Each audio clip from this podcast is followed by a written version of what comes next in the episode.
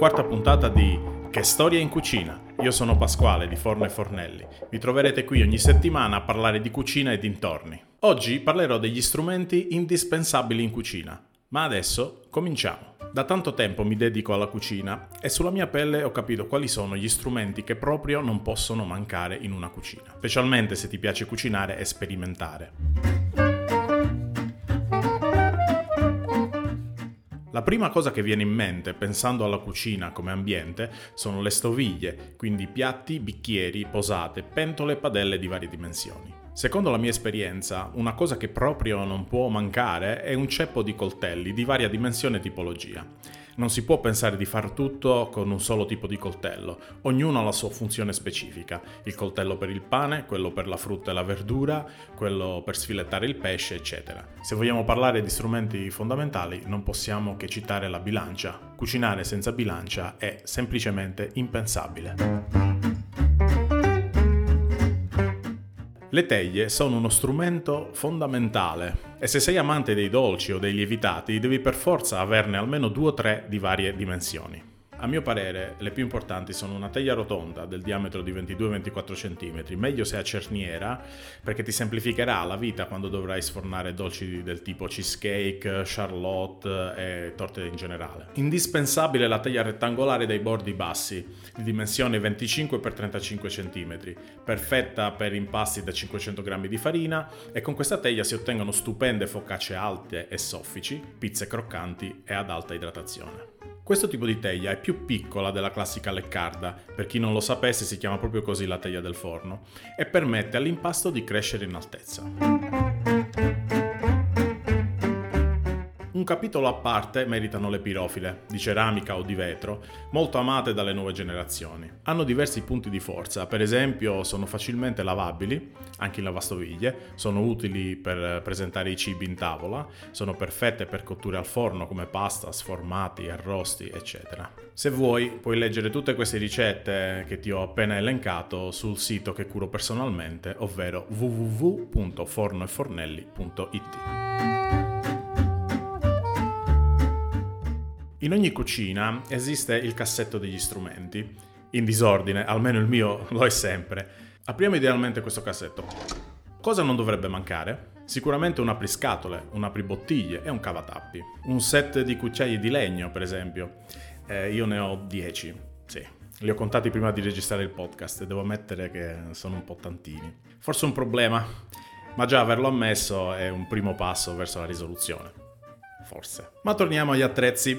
Il pelapatate è un grande alleato perché oltre a fare ciò che dice il suo nome, si può usare per fare il formaggio a petali, per pulire altri tipi di verdure e ortaggi come carote, sedano, cetrioli, peperoni e così via.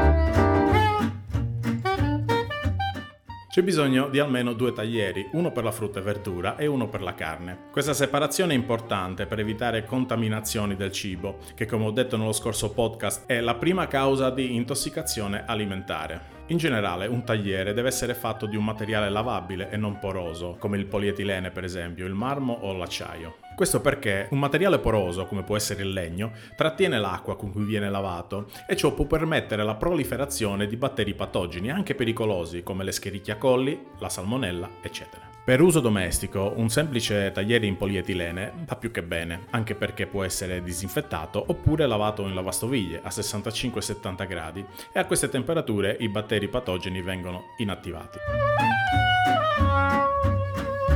Altro strumento importante è il leccapentole, ti permette di pulire per bene ciotole e mescolare gli impasti montati per esempio, ma potenzialmente lo si potrebbe usare anche come utensile per girare frittate, pancake, eccetera. Questo strumento viene anche chiamato Marisa. Sai il perché? Te lo svelerò alla fine del podcast.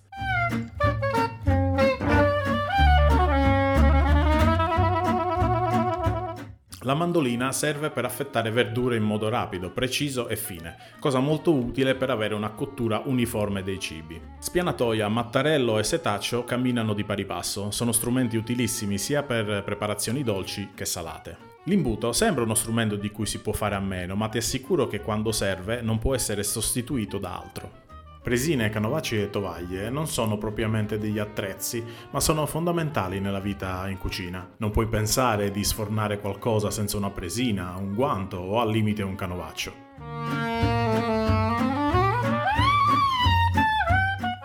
Passando ai piccoli elettrodomestici, personalmente non posso fare a meno del frullatore ad immersione e dello sbattitore elettrico. Il primo ti permette di tritare, sminuzzare, macinare e anche di risparmiare un sacco di tempo. Il secondo serve principalmente per montare e, per quanto tu possa essere veloce e capace con la frusta a mano, ti assicuro che non otterrai mai lo stesso risultato. I grandi elettrodomestici meritano un discorso a parte e magari un podcast monografico, come ho già fatto per il frigo e il congelatore. Anzi, se non l'hai già ascoltato e ti interessa, corri ad ascoltarlo, è il terzo episodio della serie.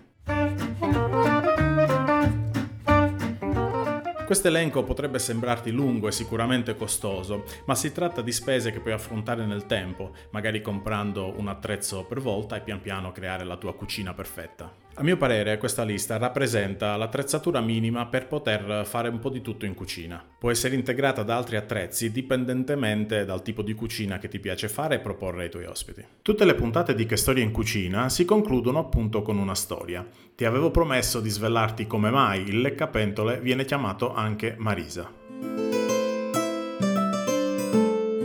Siamo in Francia e alla corte del re Francesco I lavora la pasticcera Marie de Montpetit, incaricata di preparare dolci all'avena per il re. Per facilitarsi il lavoro inventa una spatola con la punta morbida per poter lavorare meglio gli impasti appiccicosi e pulire bene le ciotole. Il re, entusiasta del lavoro di questa pasticcera, la eleva al rango di baronessa. Da quel momento in poi sarà la baronessa Marie de Montpetit. Quando questa spatola venne brevettata ed entrò in commercio, decisero di darle il suo nome ed è per questo che è anche nota come Marise, italianizzata in Marisa.